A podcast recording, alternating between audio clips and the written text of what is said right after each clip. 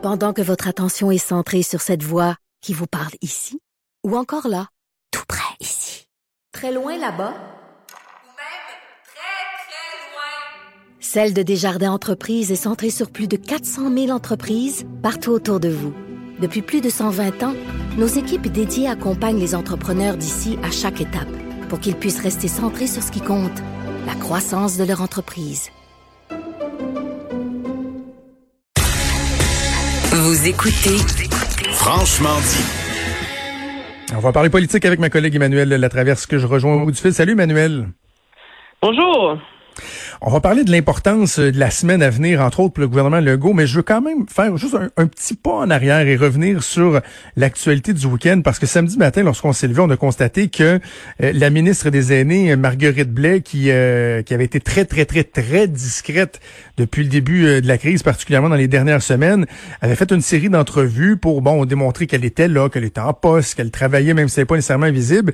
Et ce que beaucoup de gens ont retenu, c'est qu'elle refuse carrément de, de prendre quelques blâmes que ce soit, même si elle a été en poste euh, sous deux euh, premiers ministres différents pendant un total de sept ans à titre de ministre des Aînés. Est-ce que c'était une bonne stratégie et comment on, évalue cette sortie-là de, de Marguerite Blais de ton côté? Ben, elle aurait dû pas la faire. C'est ça. OK. On passe à un autre sujet. je veux dire, moi, je suis un peu hallucinée par ses propos, là. C'est une responsabilité collective. Quand le premier ministre parle, c'est tout le gouvernement. Donc, le premier ministre a présenté des excuses. Moi, j'ai pas à le faire. Je veux dire, c'est une opération de défilement de ses responsabilités qui euh, qui m'hallucine. Je veux dire, euh, de deux choses l'une. Soit elle a un pouvoir comme ministre des aînés, et son pouvoir devrait avoir été de se préoccuper de bien préparer les CHSLD et de mener cette bataille-là au sein du gouvernement, dans quel cas elle a échoué, ou elle n'a pas de pouvoir, dans quel cas elle ne sert à rien. C'est l'un ou l'autre, là. Mais moi, j'ai, moi, et, mais moi, je trouve ça un peu facile de pelleter ça dans la cour de Mme McCann, qui est la ministre de la Santé et des Services sociaux en général, quand elle, son mandat premier, c'est de s'occuper des aînés. Et je veux bien qu'elle est au téléphone 24 heures par jour. Et ça me fâche tellement, a-t-elle dit dans la presse, que ça me donne le courage de continuer. Ouais. Alors, il y a, alors, je veux pas donner dans la mesquinerie, mais si on regarde ça froidement, là, je veux dire, la ministre, elle avait une sa responsabilité maintenant. On peut faire un débat sur les responsabilités qu'elle avait, qu'elle avait pas à l'époque de Philippe Couillard puis de Yves Bolduc. C'est, c'est totalement secondaire en ce qui me concerne, là. L'enjeu, c'est pas que les CHSLD, c'est pas des bons milieux de vie qui sont euh, sous-équipés, euh, qui où il manque de. On le sait tout ça là. Alors c'est pas ça l'enjeu. L'enjeu, c'est qu'il y avait une crise de santé publique. Il fallait préparer les CHSLD et le milieu de la santé. Le milieu de la santé était préparé, les CHSLD l'étaient pas. C'est ça, là. C'est le constat général. Alors, si elle n'avait aucun pouvoir sur la capacité de préparation des CHSLD, je vois pas à quoi elle sert comme ministre. Là.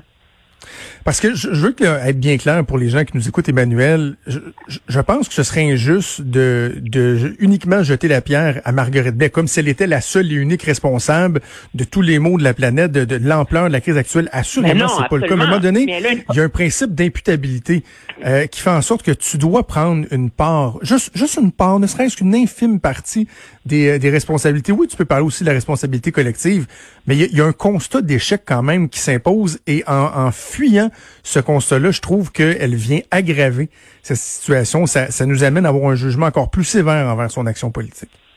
Absolument. Moi, je pense, et, moi, ce qui me surprend, c'est son refus aussi d'accepter qu'il y a une commission d'enquête euh, publique, mm-hmm. comme une association.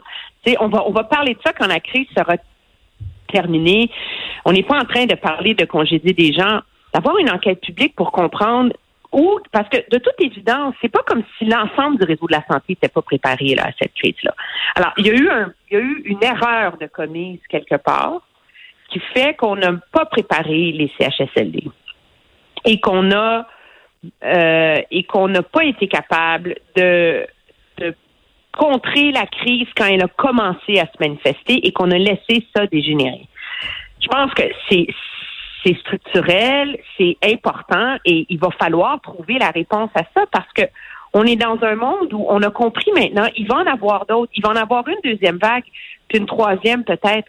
Alors, il faut absolument être équipé pour mieux gérer nos personnes âgées, vulnérables, dans des centres de soins de longue durée. Puis moi, il n'y a personne qui va me faire à croire que de construire des maisons des aînés, c'est la solution miracle à tout, là. Tu sais, je veux dire, des sommes, des Mm. maisons des aînés, c'est c'est du béton, c'est du plus beau béton, c'est des plus belles maisons, c'est plus agréable de vivre, mais ça règle pas le problème d'équipement, de personnel, de tout le reste, là.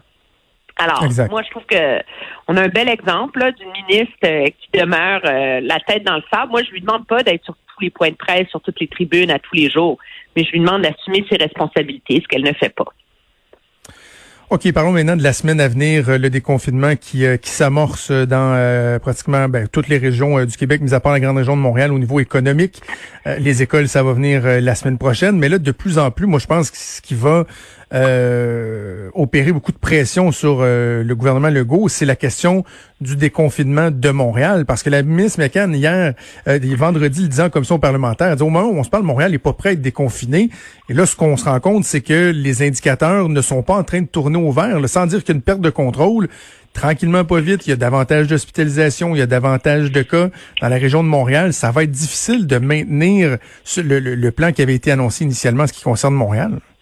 Ben oui, il y a eu plus de 600 nouveaux cas par jour en fin de semaine. Moi, quand j'ai quitté le bureau vendredi, il y avait 13 979 cas à Montréal.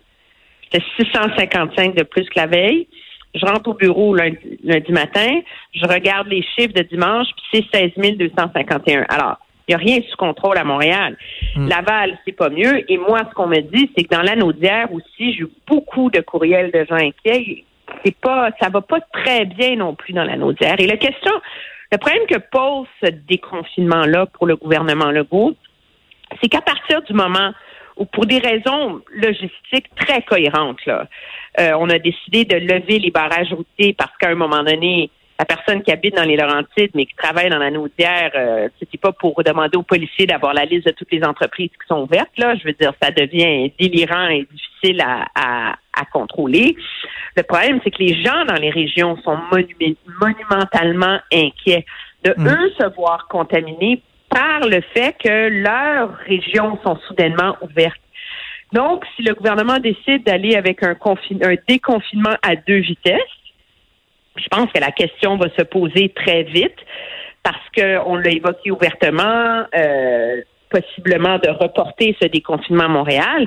Mais là, il va falloir prendre des mesures pour reprotéger les régions, tu sais. Parce que ça va vouloir dire de confiner la grande région métropolitaine pour permettre la libre circulation, faire le, exactement le, le contraire que ce qu'on a fait en début de crise, Exact. où la solution la plus facile, c'était de fermer les régions puis de laisser Montréal ouvert. Mais là, si tu ouvres les régions, est-ce qu'il faut les protéger, entre guillemets, contre la contamination dans la grande région de Montréal? C'est vraiment des choix très, très euh, déchirants et difficiles qui s'annoncent pour le gouvernement. Et ça, c'est seulement en termes de logistique de santé publique parce qu'il va aussi avoir des choix politiques à poser sur les écoles qui sentent qu'ils sont pas capables d'être prêtes à Mm. temps.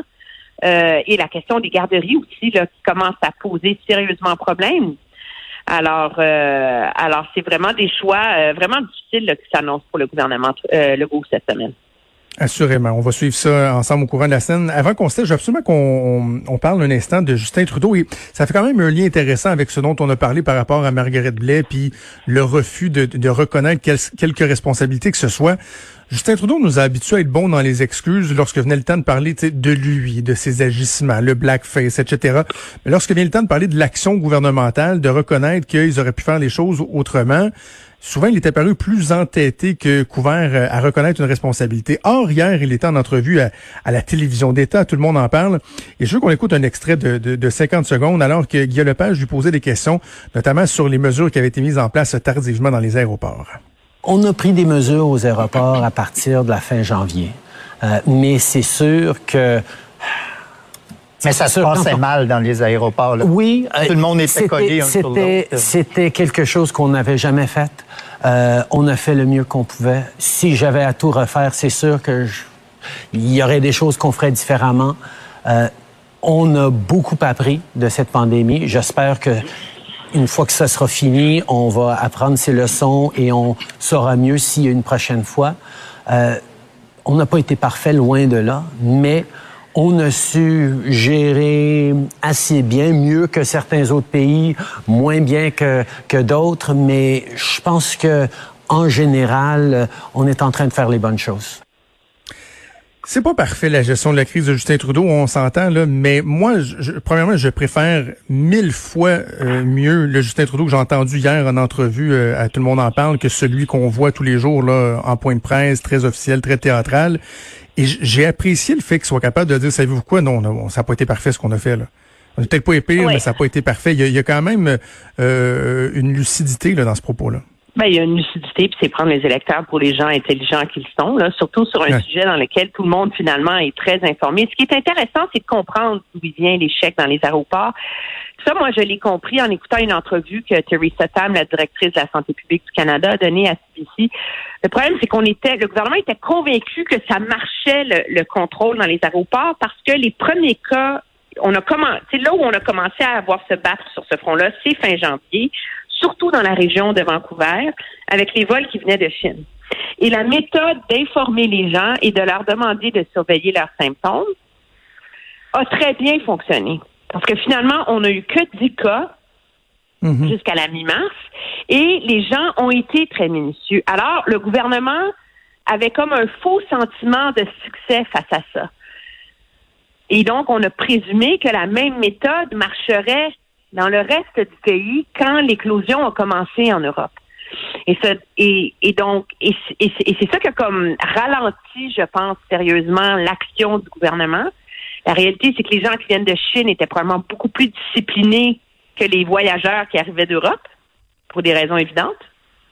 Et par la suite, il y a eu toute la difficulté, un peu comme on parle des fameuses consignes de Mme McCann là, qui sont pas mises en place sur le terrain. Là. Ouais. Mais le gouvernement a eu le même problème dans la mise en œuvre des consignes dans les aéroports et leur interprétation, ce qui fait qu'il y a des endroits où les douaniers donnaient vraiment le temps de donner de l'information, puis l'autre, il passait le pamphlet sans dire un mot.